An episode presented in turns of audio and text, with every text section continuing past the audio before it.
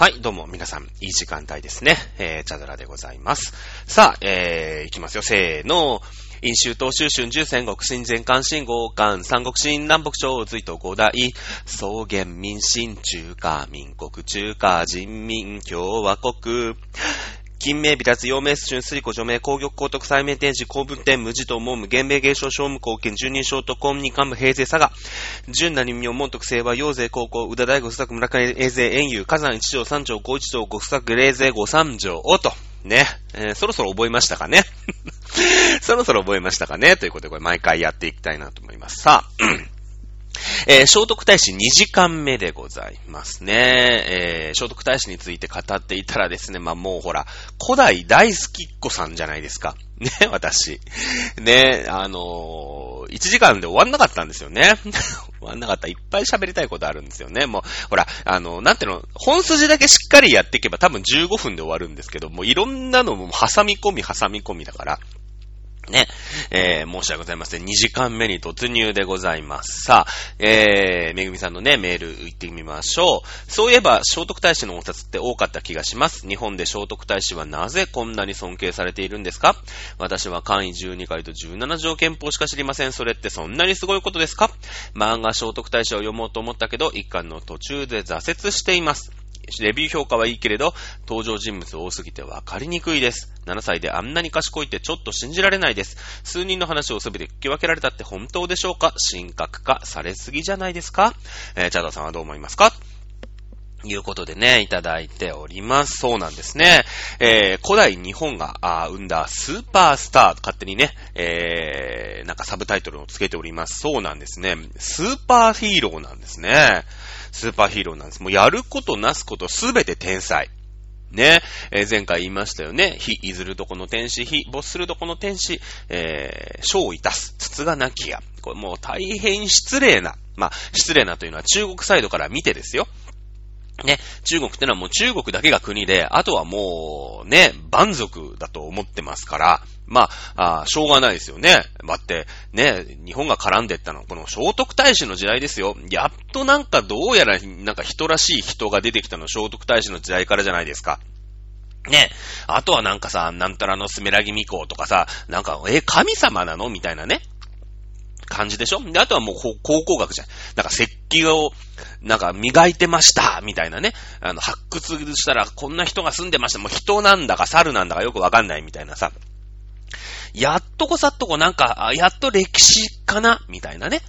えー、感じになってくるので、この聖徳太子、この辺からじゃないですか。まあ、それが証拠に私もさっき天皇の名前ね、バーって言いましたけども、金明美脱四名順で始まりますけれども、29代金明天皇、このぐらいからは、まあね、この天皇さん、ちゃんといたんじゃないかなと。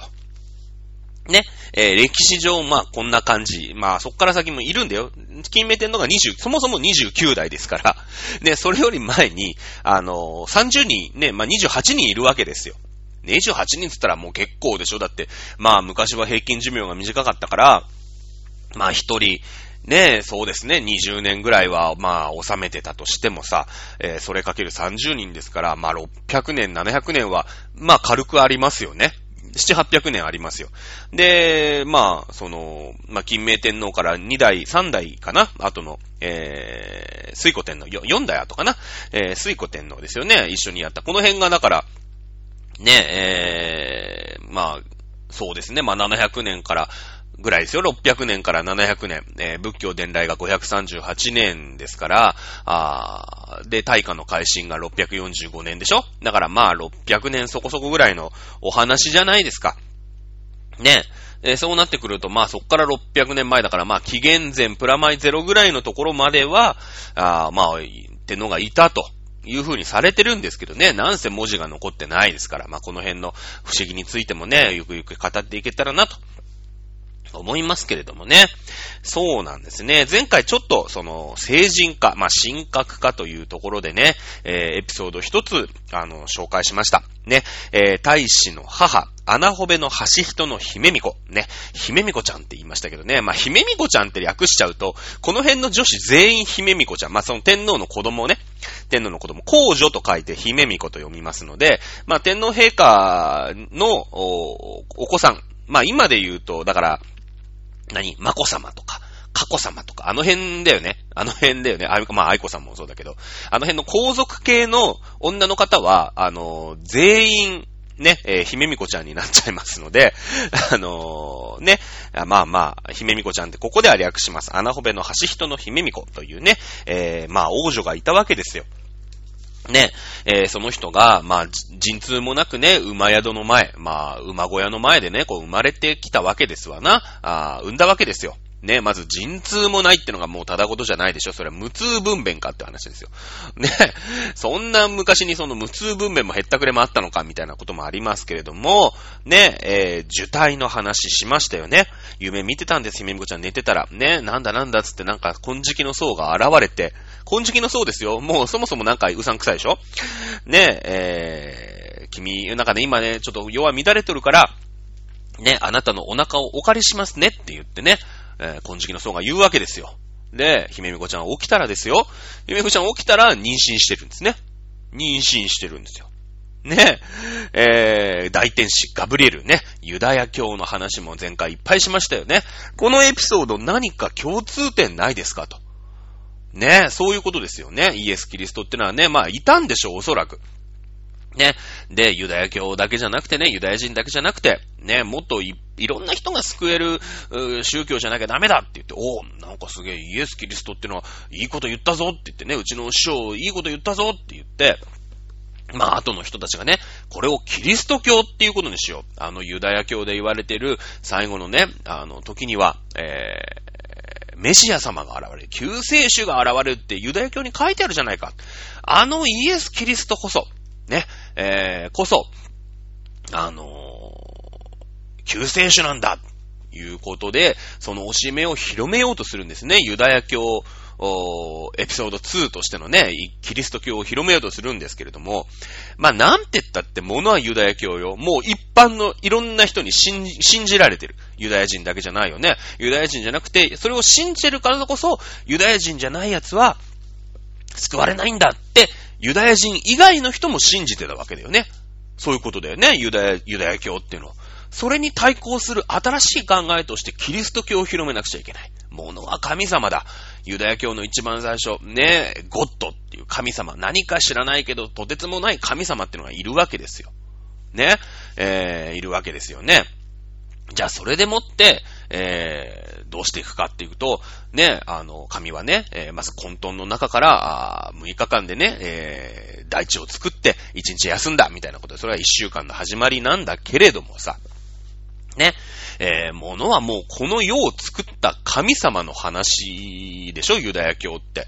ねえ、アダムとイブがいました。ねもう海を割ったモーゼがいました。ね、いろんな人が、あいろんなことになるわけじゃないですか。ね、神々の力ですよ。ね、海割っちゃうんだからね、モーゼね。うん、ノアの箱舟の話もありましたよね。神様が人間がもう超堕落してるから腹が立って洪水を起こしてやるんだけど、まあノアってのがね、えー、いやこれだともう全滅しちゃうじゃんと。ね。だから、すべての動物を一つがいずつ、夫婦だよね。うん、それだけ、えー、集めてきて、箱舟ね、えー、でっかい船に乗せて、まあ、逃がすというか、その、洪水をなんとか、あの、すると。いうことですよね。うん、そういうさ、もう神々と対抗する新しい考え、キリスト教を広めなくちゃいけない。ね。いや、確かにあのイエス・キリストってのはまあね、いいこと言ったんだけど、それだけじゃちょっとパンチが足りないよね。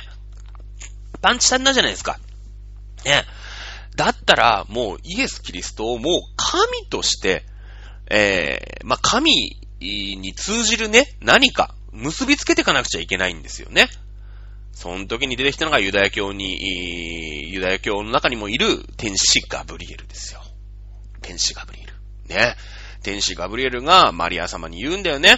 君は、まだ処女だけども、ね、えー、妊娠するよ。あ、そうなんだ、と思ってね、マリア様起きるわけですよ。妊娠してるんですよね。で、子供を産みます。その子がイエス・キリストです。ね、イエス・キリストは、ね、もう妊娠させちゃうんですよ。神の力によって、処女なのに。そんなことありえないでしょ？生物学上ね。まあ、想像妊娠とかはするかもしれないけれどもさ、ないでしょ？ねえ、ー、ということで、生まれてきたイエス・キリストというのは、神の子なんだっていう子になるわけですよね。なるよね。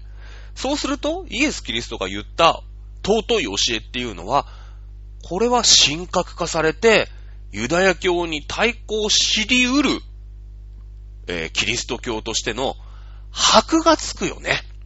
箔がつきますね。うん。まあそういうことだ。ね。聖徳太子の話どこ行った？ね。さあ、まあだから、イエス・キリストも実際キリストってやつがいたと。イエスってやつがいたと。ね。いい教えをしたと。だけども、やっぱりさ、人々の中に教えとして、まあ、特にユダヤ教に対抗するというかね、えー、教えとして根付かせるためには、これ白が絶対必要なんですよ。必要だよね。うん。だって、まあ、その辺のさ、なんか人間が言ったところで、ものは神様だから。ねえ、ちょっと見えてきたでしょ？聖徳太子古代が生んだスーパースターです。これ言ったんでしょ？馬宿の王子ってのはいたんだと思う、おそらく。うん。ね、ものは天皇家の話ですからね、この人ね。えー、ですので、あのー、いたんだ。だけど、じゃあそのね、聖徳太子の教えっていうのに、箔をつけたいよね。箔つけたいじゃないですか。なので、じゃあ生まれたエピソードを、そもそも神格化させちゃう。ね。えー、姫みこちゃん来たらね、金色の層が出てきて、金色の層が出てきてさ、ね、あなたは妊娠するよって言ったら妊娠しちゃう。生まれてきた子供は、これはもう、まあ、神の子というか、仏の子だよね。層が出てきたわけだから。金色の層だわけだから、仏教だからね。仏の子じゃないですか。ね何かこう、スーパースターなゆえんありますよね。ただの子じゃないと。あいつが言ったことは、これこれこうだから、箔がついてあるんだよと。だからみんな信用するわけだよね。信用するんですよ。これね、あながち、これは私だけが多分言ってるんじゃない、僕は歴史学者じゃないので、この説を誰が唱えてるかは知りませんが、この説は、まあ私が唱えてるんだけど、私の中では私だけが唱えてるんですけれども、まあ多分ね、誰かも一緒に誰も唱えてると思うの。多分こんな、おじさんがね、思いつく、思いつく話だから。ね。だけど、まあ、白語つけるために、そのエピソードを足したんだよね。足したの。うん。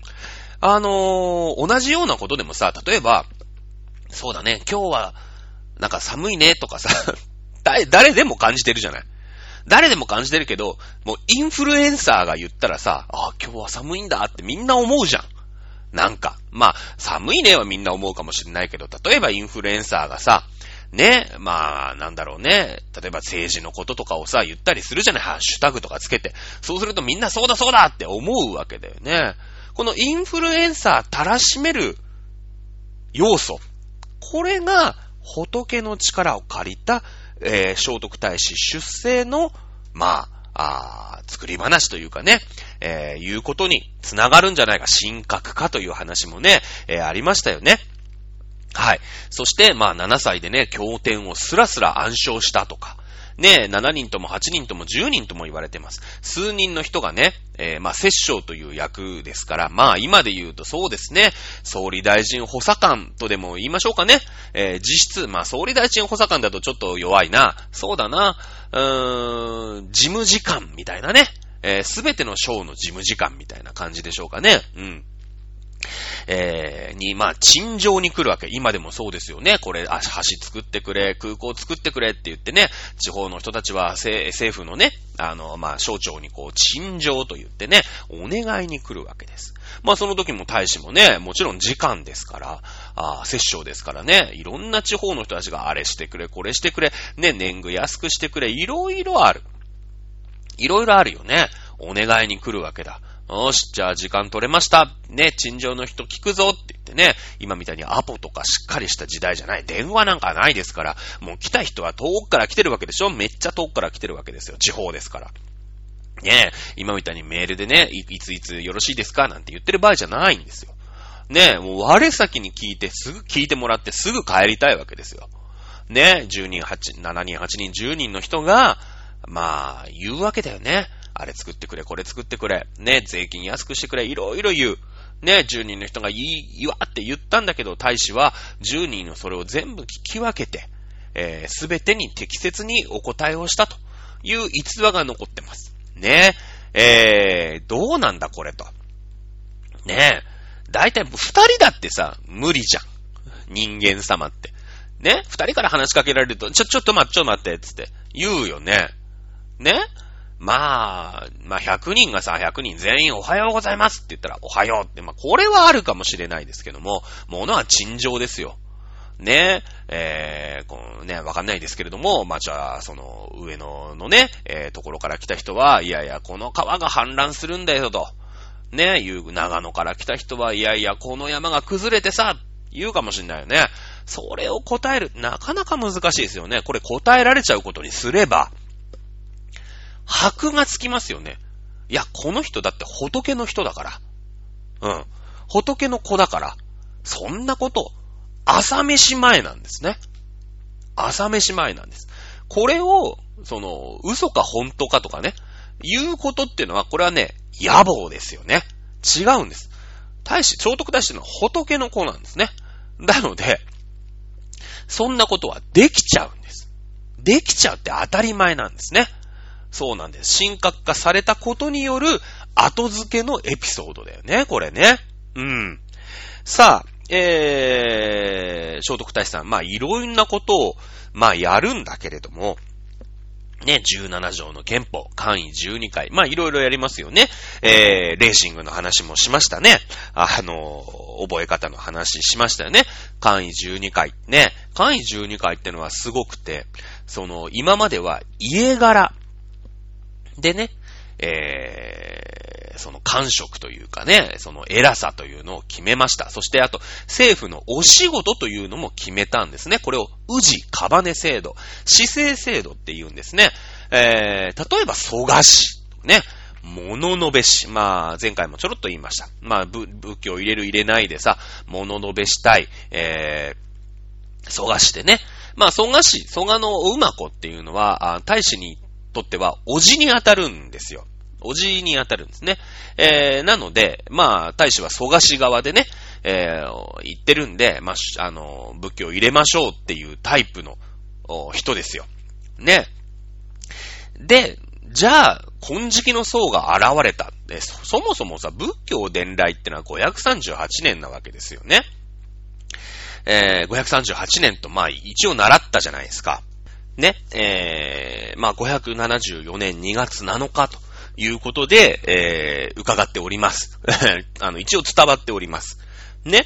あのー、まあ、538年に仏教が、まあ、伝わって、まあ、そっから確かに、まあ、30年、ね、えー、35年、5、6年ぐらい経ってるわけですよ。だけど、その、まだね、日本に来たての仏教というもの、教えがそもそも来て30年しか経ってないのに、その僧、ね、金色の僧、これはお坊さんですから、仏教のお坊さんですよね。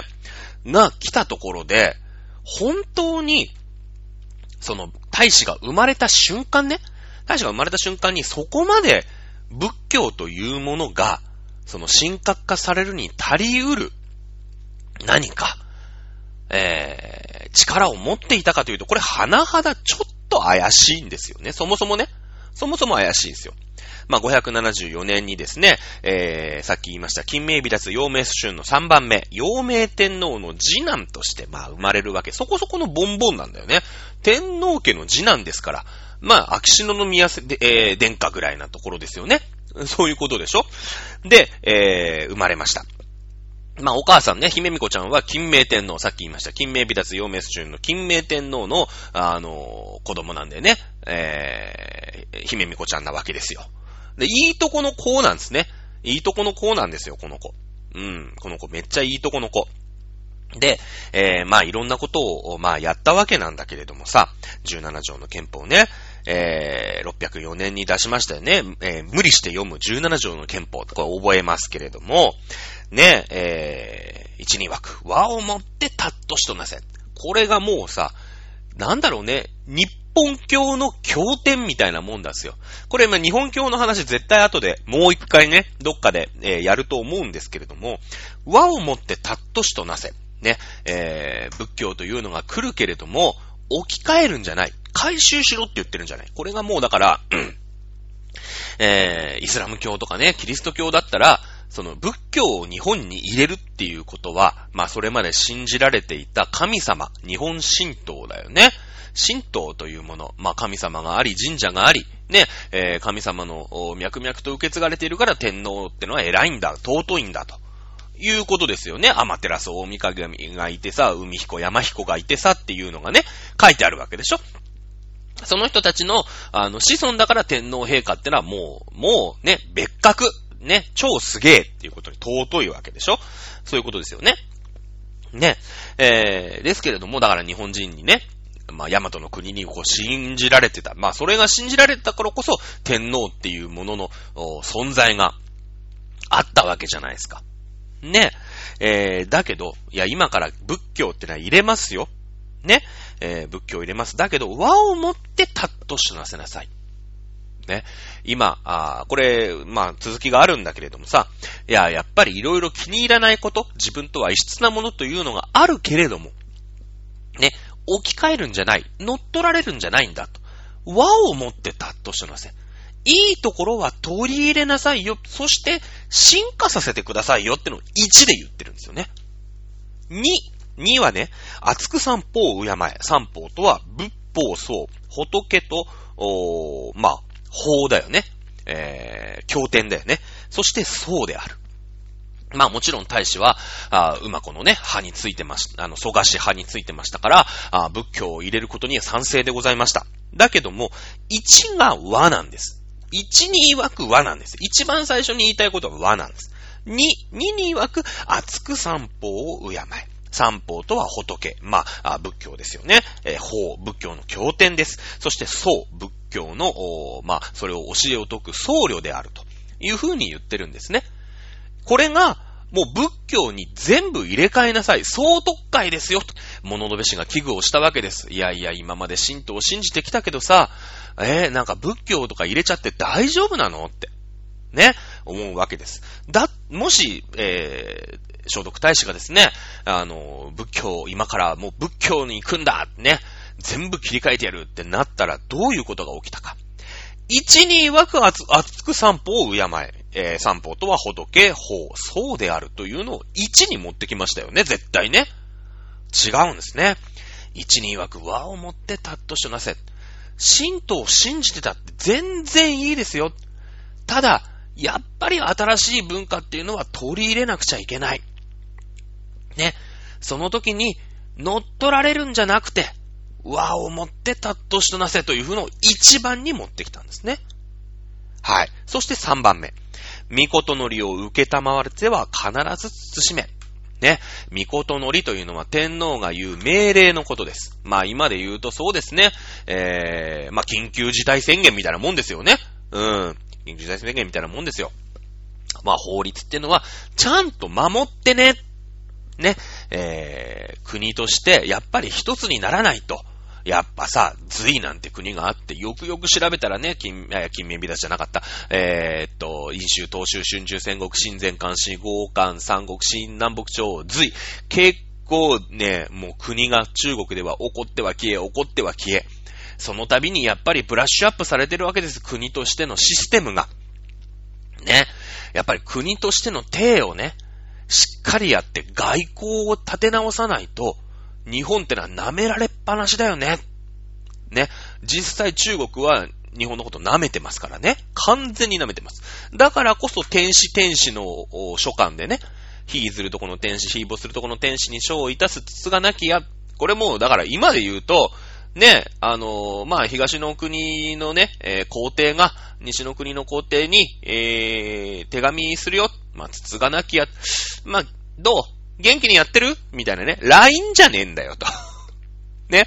ねえ、元気？みたいな感じですよ。筒がなきやっての。筒がなくやるって言うでしょ？ね。うん。そんな感じですよ。はっきり言ったら。もう超無礼なんだよね。だってもう古文、犬畜生だと思ってるから。中国なんてのはね。うん、中国ってのはその周辺諸国ってのはもう蛮族ですごいこう、野蛮というかね、えー、という、うなんか下げすんで見てる中華思想って言うんだけど。ね、中華、か、中華こそが真ん中であり、華やかであると。これが中華ですよね。周辺所得ってのは、あ東にいる、まあね、えー、異国民のことを遠いって言うんですね。遠いって言うんです。遠いっていうの。これ、だって五漢書、まあ、漢という国にね、えー、歴史書がありまして、ね、あの、五漢書遠い伝、ありましたよね。ありましたよね、五漢書遠い伝。はい。えー、卑弥呼のね、あの、邪馬台国っていうのがなんか、あの、来たよと、書いてあるわけですよ。ね、五漢の書の遠いという、東の国の異国民というところを伝える書書物が五感書統遺伝なんですね。五感書統遺伝なんです。はい。えー、いうことでね。まあ、その頃は、ね、卑弥呼のところなんて本当まだまだちっちゃい国、国としての体もまだできてないような感じですので、もちろん兆候はしてたと思いますけれども、えー、和をもってたっとしたなせ、仏教を入れるけれども、いいことは取り入れるけれども、お前らもともと信じたこと、これ失っちゃダメだぞ。お前らのアイデンティティなんだぞ。和を持つんだぞ。いうことですよね。で、しかもそれを言ったのがですね、えー、仏教、まあ、その後ね、えー、仏教を中心に国を作っていくんですけれども、僧侶の聖なる力によって生まれた馬宿王聖徳太子でございます。箔がつきますよね。この箔がつく事件っていうのはね、結構いろんなところで、えー、行われていることがあります。これ、大使が死ぬ時の、まあ、エピソードにもね、えー、よりますよ。ね。えー、寄っていくんですね。聖徳太子って、今私たち聖徳太子って呼んでますけれども、生きてた時にね、聖徳太子っていう風に呼ばれたかっていうと、呼ばないんですね。死んでから送られた、あお名前なんです。これまあ天皇陛下とか皇族の、皇族というかね、えー、天皇陛下もそうですよね。今の天皇陛下、ね、えー、昔で交代したんですけれども、令和天皇とは言わないんですね。令和天皇って言わないんですよ。あのー、まあ、お亡くなりになられてから、あ令和と。その人が治めた時代を令和という風に呼んでいたので、令和天皇という風に呼ぶことになります。ね。えー、まあ今ね、あのー、上皇様、今で言う上皇様ね、平成、の時代を治めていた天皇陛下、今上皇になられてますけれども、まだご存命ですからね。えちょっとごちゃついちゃいますので、例えば昭和天皇。ね。昭和天皇はお亡くなりてから昭和天皇という風にお読みになられています。ね、えー、今、ナウの天皇は金城天皇、今の上の天皇という風にお呼びする、するわけですよね。うん。えー、もちろん聖徳太子というのも、お亡くなりになられてから、ね、えー、聖徳という二つの文字を送られました。聖徳太子ね。天皇陛下にはなってません。天皇への子供であることは間違いないです。陽明天皇の次男ですから。なので、聖徳太子という風なお名前を付けられてる、わけですよね。うん。この聖と徳。まあ、いい字ですよね。なんかこう、うーん、徳っていうね、なんかそのお坊さんがさ、生まれました。お坊さんによってね、えーえー、解任させられましたよとかさ、こう箔をつけるためにね、いろいろやったわけですよ。だけどこの人さ、天皇の息子なんだよ。天皇の息子、陽明天皇の息子なんだけど、天皇陛下になってないんですよね。天皇陛下になってないんです。陽明、主春、水庫、除名、皇玉、皇徳、祭明天示。ほら、全然出てこないでしょ普通なりますよね。しかも、水古天皇って、おばちゃんなんですよ。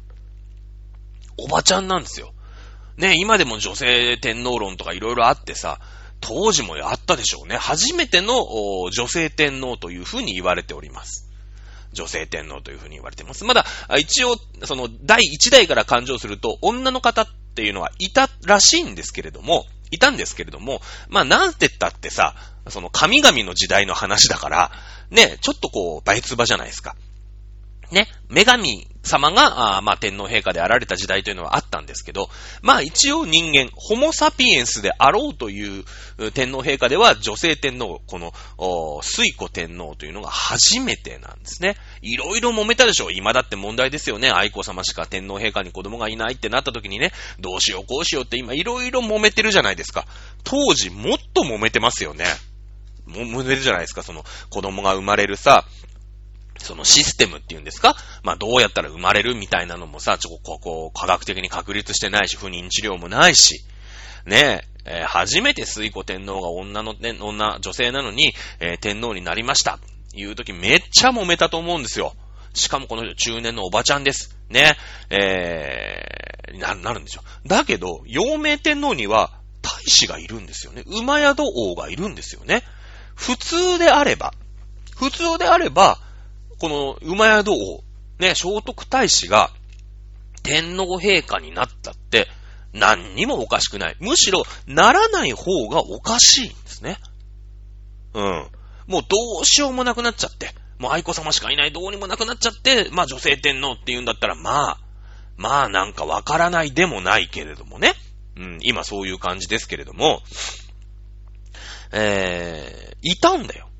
で、いきなりおばちゃん担ぎ出してさ、水古天皇。なかなか、エッジが効いたことですよね、これってね。うん。これね、面白いとこでね、あの、七不思議ですよ、歴史の。うん。あの、本当、例えば本当であれば、しっかりね、まあ、摂政という形で大使は、その、水古天皇のそばでね、実際政治をしていたということになってるんですけれども、でも表舞台、天皇陛下になるべくしてな、なるんだけれども、なるべきなのにならなかったわけね。ならなかったでしょで、この人、ちょっと、殺された疑惑、暗殺されたんじゃないかなっていう疑惑すらあるのね。うん。暗殺されたんじゃないかなっていう疑惑すらあるんですよ。まあ、それが証拠にですね、奥さんと、が、まあ、622年に、えー、柏手の夫人っていうのがいるんですけどね、奥様が。この人が亡くなってるんですよ。亡くなってるんですね。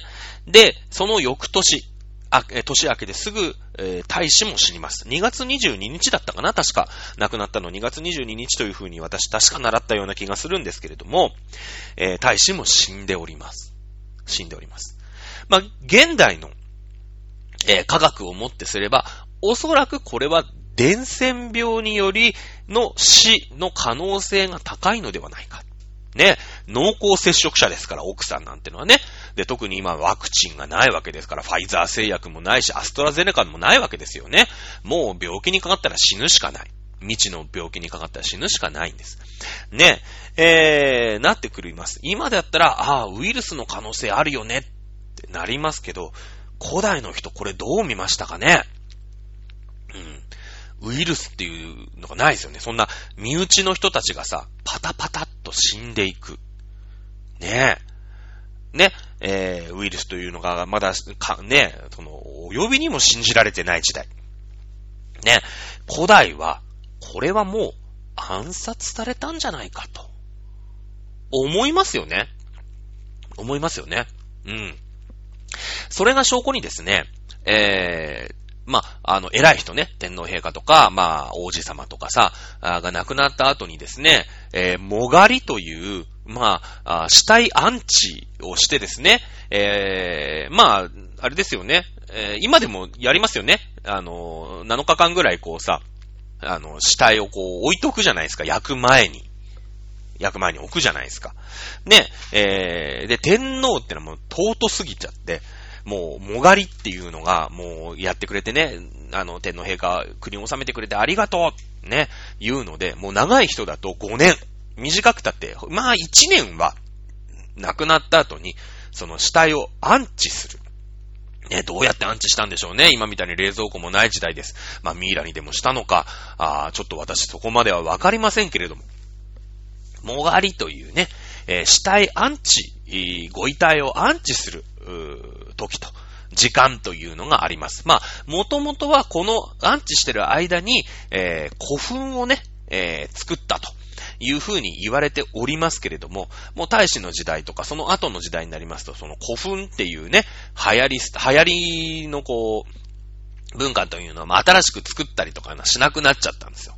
しなくなっちゃって、えー、まあ、古墳に埋められるんだけどもね、一応ね。あの、まあ、でっかい古墳をわざわざ作ったり、みたいなことってのはなくなったようですね。はい。その大使さん。ねえまあ、偉人ですよね。摂政として国を治めました。よくやってくれた。でも死んじゃった。ねえ、奥様が死んですぐ死んじゃった。はい。もがり。ねえ、まあ、まあ、天皇陛下にはなれなかったけれども、まあ、それなりの素晴らしい功績を上げた人ですよ。それなりに手厚く葬らなきゃいけないんじゃないか、思いますよね。えー、まあ、水古天皇がね、当時の人にしては、もう70歳ぐらいまで生きちゃうんですよ。もう驚異的なババアだったんですね。で、そこまでずっと水古天皇がやってたもんだから、まあ、大使にね、えー、順番が回ってこなかったという説もまああるんだけれども、その前に水古天皇じゃなくて、ね、えー、馬宿王だったんじゃないか説ってのがありますから。まあ、水古天皇が天皇になった時って聖徳太子は確か19歳ぐらいですから、いい青年ですよね。あの、当時、古代からすれば全然、えー、なったって何らおかしくないです。ね、えー、いうことなんで、これは、もうその、大使はですね、もがり、なんとゼロ日なんですね。ないんです。もがりゼロですよ。もう、アンチしてる場合じゃない。慌てふためいて、まあ、埋めなきゃいけないんですね。棺に。収めないといけないんですよ。これおかしくないですか？こう、大使の死にまつわる、うーん、七不思議というかね、不思議なことですよ。あんだけのスーパースターなのに、手厚く葬られてないんです。亡くなったって言ったら、速攻埋められちゃってるんですね。埋められちゃってるんです。これはなぜかと、いうことなんですけども、暗殺されたんじゃないか。ね。えー、とにかく、あの、古代の人、まあ中世もそうですけれども、汚れ、ね。だから音量っていうのがもうめちゃんこ怖いわけ。日本ってのはめっちゃ豊かな国だから、基本うまいこと回るんです。世の中って。ね、飢えることもないの。だけど、なんかあるじゃない？やっぱり、天変地異がありました。地震がありました。ね、基本うまくいってるところに何か起きたってことは、その、誰かしらのね、呪いですよ、という風に信じられてたんです。古代日本では。ね。古代日本では。あ、やっぱりあの人は無念のまま死んでしまったので、この世にね、呪いを持って、呪いの思いを持って亡くなったから、あの人による、うー、音量だと。ねえ、えー、ありますよね。もう古代はもうそれしが、それがもうすべて。世の中に送る、うーん、世の中が起こるですね、えー、悪いことってのはすべて音量の仕業。だって日本はすげえ豊かなんだもん。すーごい豊かだから、基本悪いこと起きない。飢えない。みんなお腹いっぱい食べられる。ね。だけど、まあなんか悪いことも起きますわな。うん。音量の仕業だ。という風に信じられた時代です。時代です。ね。えー、大使。ね。えー、まあ、いたと思います。622、623年かな。えー、2月22日に亡くなりました。その前の年の暮れにですね、奥さんも亡くなってるんです。近親者がバタバタと死んでいます。ね大使さん。無念のうち、失意のうちに亡くなることになりますよね。天寿を全うしたわけじゃないですよね。ワンチャンこれ、暗殺の可能性もあります。暗殺なんて特にそうですよね。うん。これ誰かに殺されちゃうわけですから。はい。えー、いうことで、もがり0日でですね、埋められるんですね。やべえと。こいつはアンチなんかしといたら、もう音量がもうどんどん来ちゃうよと。ね。どんどん来ちゃう。だからもうとにかく埋めなきゃいけないんだって言って、あんないいことをした人なのにもかかわらず、もがりゼロ、死体アンチゼロ、ね。えー、なんか死体アンチ書とかでさ、そのみんながさ、な、今でもね、私、あの、去年の8月におばあちゃん亡くなりましたけれども、ね、おばあちゃん亡くなりましたって一歩入ってさ、ね、あの、まあ、生きてるうちにちょっと会えなかったんだけどね、急に亡くなっちゃったから。で、えー、そのね、おばあちゃんのご遺体ってのがさ、こう、まだ焼かれる前に、あの、親戚連中がさ、こう、拝みに来たりするじゃない。ね、もう、モナー天皇陛下だよ。もう何十万っていう人が、まあ、何十万も来ないか。まあ、何百人っていう人は来るよね。うん、来るじゃないですか。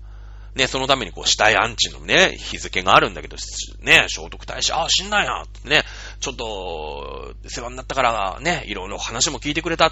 あいつ10人ね、みんなでわーってね、橋作れ、山作れ、言うてね、ちょっと迷惑かけたんだけど、あいつ一人一人の言うこと全部聞いて、ね、えー、正しい政治やってくれた。ね、ちょっと、顔を拝んでね、えー、来るわ言う人多いよね。多いけど、もがりゼロですよ。うん。え、タイさん亡くなったんですけど、どこですか？って言ったら、いや、もう埋めましたよ、と。お墓に埋めちゃいましたってなるわけだよね。なるわけ。これおかしいんですよ。ね。えー、これさ、で、小、徳というお名前を送らせ、送られるんですね。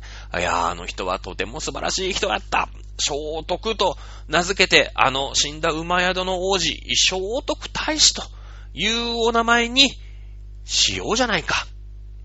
いうことですよね。いやいや、なんか話パッとわかるよね。素晴らしい人だし、いい教えだし。ね。えー、なるでしょ？さあ、問題だ。この徳という字を与えられた天皇は、今後にも何人かいるんですよね。何人かいるんですよ。じゃあその人たちが、本当に素晴らしい聖人だったら、ね、あ、大使さんってとってもいい人だったよねって言って、いや、素晴らしい字だけど、この徳という字を特別に与えようじゃないか。思いますよね。そうですよね。じゃあ、考えていきましょう。えー、全部で6人ほどいるんですね。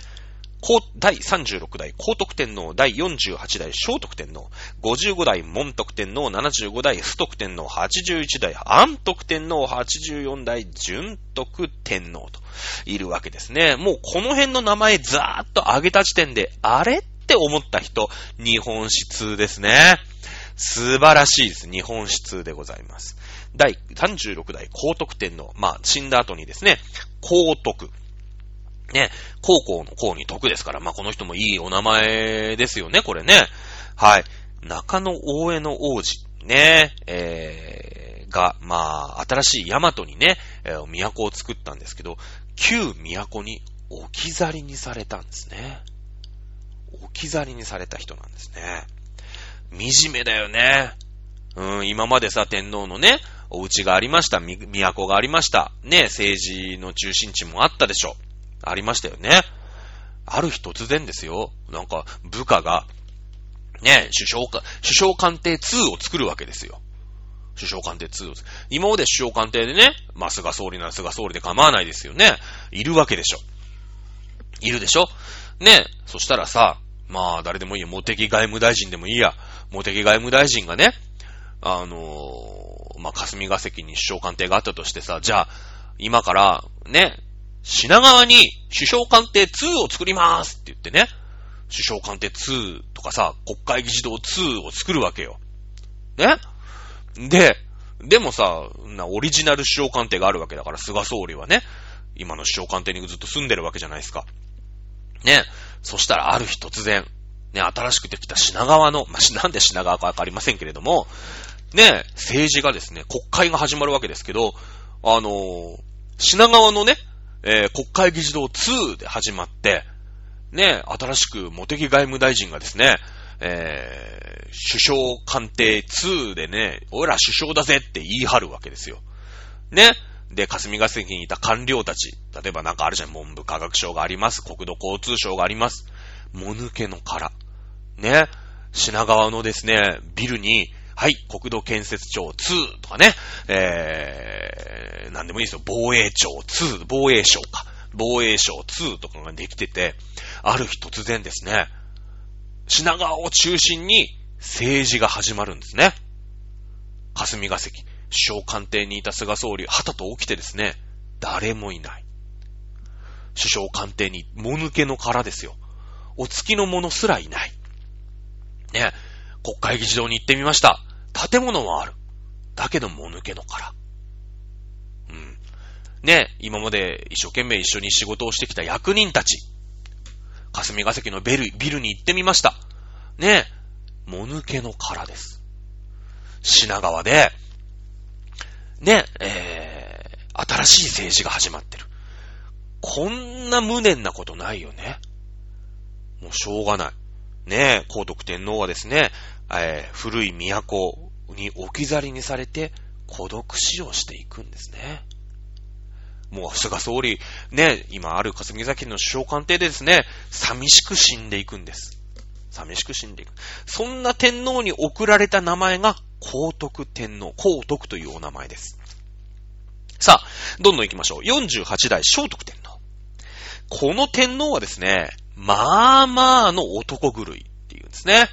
えー、仏教に精通をしておりましたけれども、湯気の道教という僧侶です。この人僧侶ですね。ど、ど、湯気の道教を、天皇家の血筋でもないのに、天皇にしようとして、まあもちろん失敗をするわけです。周りの人がね。いやいや、そんな血筋の人じゃないでしょ、道教って。いや、それはお坊さんで偉いかもしんねえけどさ。ね。えー、しようとして失敗して暗殺された可能性もあります。この人、聖徳天皇ですね。はい。えー、門徳天皇ですね。門徳天皇。はい。えー、門徳天皇はですね、えー、この人はですね、まあ自分の子供を、あのー、皇太子にできなかったんですね。天皇、次の俺の天皇の次は、あの、俺の次の天皇はこの子ねって、散々やろうとしたんですけれども、できなかったんですね。無理やり上位、まあ、違う、自分の子じゃない、えー、人にですね、あの、皇太子を指名させられるというね、自分の子可愛いじゃないですか。で、これがですね、天武系から天智系というね、子孫が途絶えちゃうんですけれども、まあ、天皇の、天皇家の中にもこう、派閥争いみたいなのがあるわけですよ。ね。で本当は自分の子供にこう自分の子孫に脈々と天皇家継がしてあげたいんだけれども、まあ横槍を入れた人がいてね、あの、最愛のですね、えー、第一王子に自分のね、えー、皇太子に指名できなかった。いうね、えー、門徳という天皇がいるわけですね。75代ストック天皇。この辺になるとなんか知ってるかな？皆さんね。えー、政権を奪回するためにですね、まあ、保元の乱。ね、これ、あの、源氏と兵士の戦いみたいなとこでよく出てきますけれども、まあ、ゆくゆくね、源氏と兵士編もやっていきたいですけれどもね、えー、保元の乱。これで負けちゃうんですね。ストック天皇。ね、えー、そしてこれ、確か、さぬきですよね。えー、に、えー、流罪。天皇でも、あ、天皇をね、流罪ですよ。もうこんな屈辱ないですよね。天皇だよ、だって。天皇なのに、網走刑務所に行ってくださいみたいなもんですよ、今で言うと。まあ、本当はなんか高知のね、土佐、まあ、高知に飛ばされるはずだったんだけど、さすがに高知は、かわいそすぎる。から、まあ一応都にね、えー、近い、讃岐の方が近いじゃないですか。だけどもう、流罪です。罪人であることは確かなんですよ。間違いないんですよ。こんな屈辱ありますか？まあもちろん天皇家のね、その派閥争いで、まあ保元の乱、まあそして源氏と兵士というね、えー、武士たちもこう巻き込んだ上でですね、まあ戦争を起こして負けたんですけれども、仮にも天皇ですよ。天皇。ね。あ、ね、天皇陛下とっ捕まえてですね、えー、網走刑務所行ってくださいみたいなもんですよ。まあ恨みのうちに死にますわな。はい。安徳天皇。この人有名だよね。この人有名。えー、現、最後の兵士の最後の戦いですよね。えー、壇の浦の戦い。ね、ありますよね。まあ、逃げて逃げて逃げて山口まで逃げるわけですよ。ね、兵士が。源氏に追われて。ね、あの、源義経に追われるわけですよ。最後。ね、えー、船でね、もはやこれまで言うてですね、安徳天皇まだ確か、ね、8歳とか9歳とか10歳とかそのぐらいですよ。ね。あのー飛び込んじゃうわけです。あ、あの、アマね。アマに抱かれですね、えー、海中で無理やり、えー、投資、投身自殺っていうんですか？受水自殺っていうんですか？飛び込んじゃうわけですよ。もうね、恨みとか減ったくれとかないんですけど、なん、なんかよくわかんない、逃げるの分かった分かったつってね、船乗せられて逃げるんだけども、周りの船を全部源氏に囲まれてですね、やべえと。いや、もう兵士も、兵士っていうのを、ね、頼って、えー、来たけどもね、あの、兵士ってのもこれまでかと。じゃあ、いい、あの、ね、あの、この海の下には極楽っていうところがあって、それはそれはとっても楽しいとこなのよ。ね、行くわよって、ボチャーンって落ちるわけですよね。船からね、受水自殺させられるんですよ。ね、もう恨みっていうか、もうなんだなんだみたいな話になるわけ。この人、安徳天皇ですよね。はい。そして84代、純徳天皇。ね、えー、まあその後、まあ、源氏だなんだっつってね、武士の、武士の世の中になるわけですよ。ね、えー、源氏、ね、源氏ですよ、そこで。ね、源氏がはびこってる世の中でね、えー、なんとか天皇を復権を狙ってですね、挙兵するんですけれども、これがまたもう、ね、相手は源氏ですからね、もう、戦いのプロですよ。ね、自衛隊と戦うみたいなもんですよね。自衛隊と戦うみたいなもんですよ。ね、古典版にやられましてですね、佐渡、ね、佐渡ヶ島。ね、はい、やっぱり君は網走刑務所行ってくださいっていうね、自衛隊に言われちゃうわけですよね。言われちゃうんですよ。さあ、まあ、ざーっとね、えー、流してきましたけど、この徳という字がついた天皇、ろくな死に方してないんです。で、お世辞にも、じゃあ、その素晴らしくてね、徳があって、ね、いいお名前を送んなくちゃいけないね、いう感じでもないでしょ。なんか。ね、あの、天皇ってのは素晴らしい、こう、系譜でね、持ってるような、あところなのにもかかわらずね、愛人の湯気の同居っていう、まあ、坊さん、ね、あの、絶倫な坊さんだと言われてましたけどもね、坊さんを天皇にしようとしたりとかですね、え、首相官邸ごと置き去りにされたりだね、置き去りにされるってのは置き去りにされる方にもちょっと問題があるわけでしょ？ね、あのー、まあ、あ人徳がないからさ、そうやって裏切りに遭うわけですよ。いい政治してりゃそんな裏切りに遭わないわけですから。ね。お世辞にもね、この徳というのは、その徳があった人にこう送られたお名前じゃないということになるんですね。うん。じゃあ何のためにこの徳という字を送ったのかと。無念の死ですよね。無念の死。もうとにかく音量になられるのが一番怖いんですよ。一番怖いんです。無念の死をした人が、音量になって後々の人に災いをもたらすのが一番怖い。なぜなら日本ってのは超すげえいい国だから。なんかあった時に、いやいやいや、あん時さ、ね、聖徳太子っていうかさ、馬宿王子がね、暗殺されて、さぞ恨みも深かろう。ね。ね、あのー、またね、この話の続きでね、あの、もののけ姫の話しようと思いますけれどもね、あれも恨みというのが非常に大きく書かれてるじゃないですか。恨みというのが。音量になっちゃダメなんですよね。災いが起きるから。うん。たたり神になっちゃうんですよ。たたり神に。イノシシがただのたたり神になろうかと。ね、言ってますよね。これは古代の歴史に深く関係があるという話。まあ、じゃあ次回やろうかなわかんないですけども。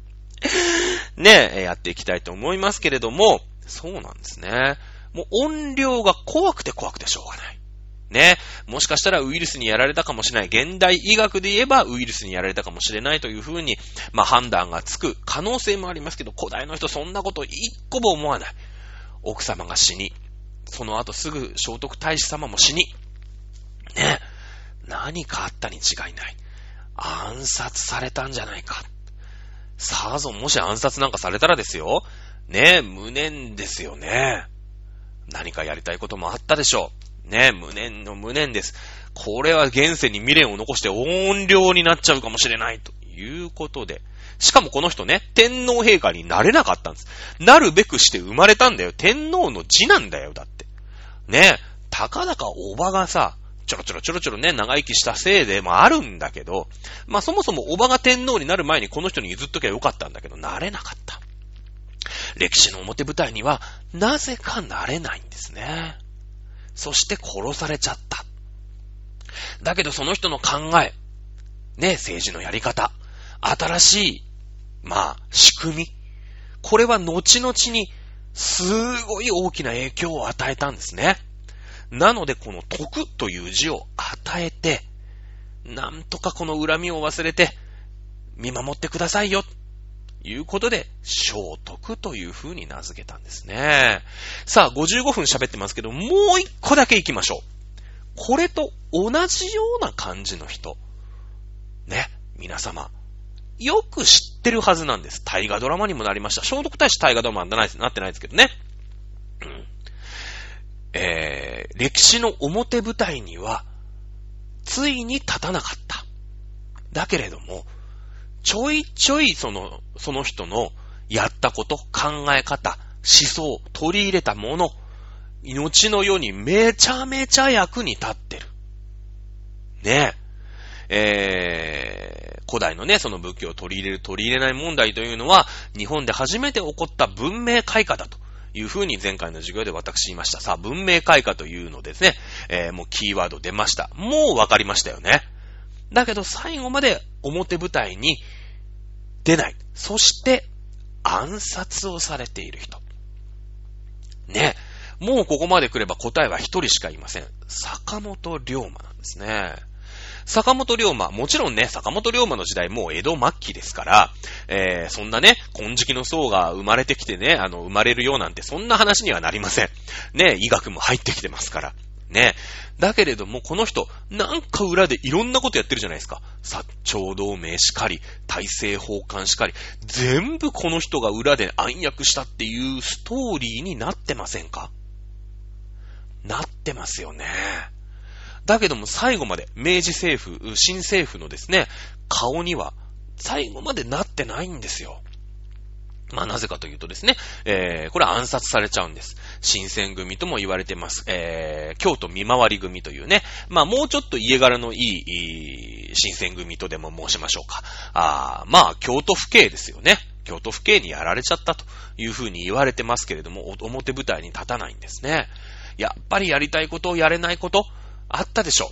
ねえ、これからやりたいこと、どんどん夢が広がってます。だけれども、志半ばで、死んじゃうんですね。殺されちゃうんですね。このイメージ、どっかでダブりませんか？ねえ、どっかでダブりますよね。ただその坂本龍馬の考え、戦中八作なんて言ってね、船の上、江戸に行く船の上でですね、新しい世の中ってのはこういう風にしなきゃいけないっていう決まりを作った。17条の憲法ですよね、これね。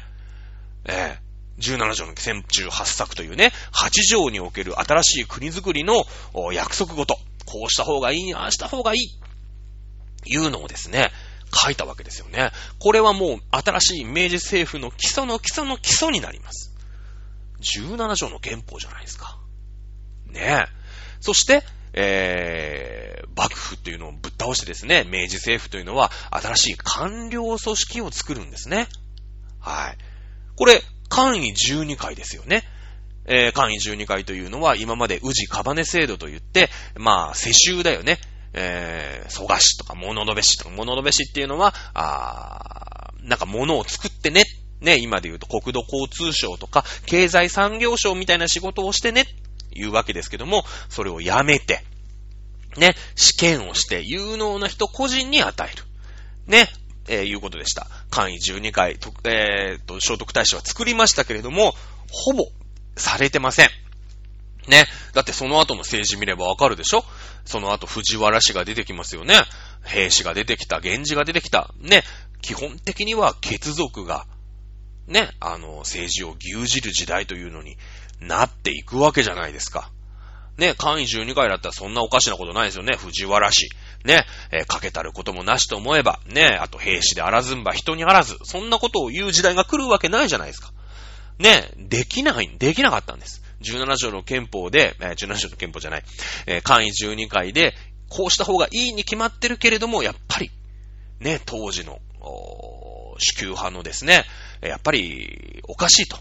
ね、いうことで、これは形骸化されました。だけれども、じゃあ戦中八作で同じようなこと坂本龍馬に行くんですね。そっから千何百年経って、初めて、まあ明治時代になってその個人に、ね、えー、役職が与えられ、官僚組織というのが作られるということなんですね。そのぐらい聖徳太子というのは、あ素晴らしいことを、まあ、やり遂げたということになっていますが、まあ、この聖徳太子というのは実に不可思議な人間でですね、表舞台にならなかった。ね、えー、その後の、歴史に非常に大きな影響を与えたいろいろなこと、たくさんの人がやったことを一気にまとめて、これは聖徳太子のおかげなんだよ。ね。いろんな人がやったこと。ね、いろんな人が考え、いろんな人が行動したことを全部、これ坂本龍馬ってのがいてさ、っていうことにした。何か共通点ありますよね。あるんです。じゃあなぜか。ね、会員12回だって言ってんのにもかかわらず、蘇我氏は応募を極めます。蘇我氏は蘇我氏でどんどんどんどん偉くなる。天皇のね、えー、娘、自分の娘を天皇の置き先にして、どんどん偉くなっていく。おかしいよね。そんな蘇我氏を、ね、聖徳太子という一人の人間のスーパースターが考えたすげえやつを、の言ったことを破ったやつ。これが蘇我氏。そしてその蘇我氏、その要望極まりない蘇我氏をぶっ倒したのが中富の鎌足りなんですね。中富の鎌中野大江の王子もいたけどね。中野大江の王子は天皇家の人間ですから。中富の鎌足りなんですよ。そして中富の鎌足りというのはお名前を変えます。藤原の鎌足りという人間になります。ね、藤原氏の文化、藤原氏の政権が始まるわけです。その藤原氏が書かせたのが、古事記、日本書紀なんですね。そうなんです。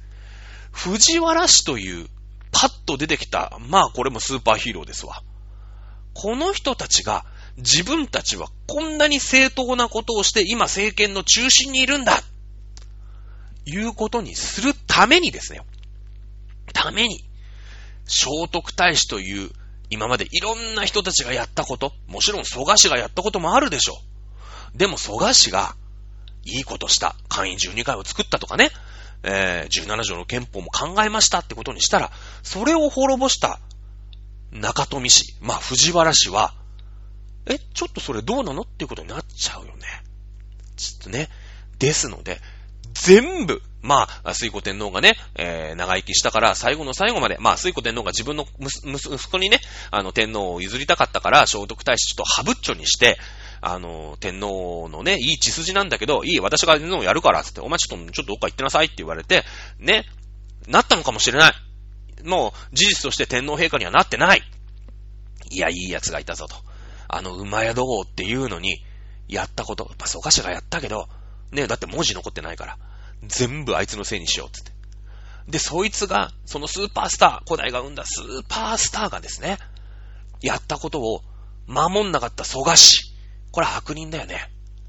悪人を、一子の変ってね、まあ、大化の改新だ。一子の変っていうのこで、ぶちのめす、クーデターを起こす。これをやったのが藤原氏。そして、日本書紀、日本書紀、古事記日本書紀を書かせたのも藤原氏なんです。面白いでしょ？こうなってくると、話はちょっと変わってくるわけなんですね。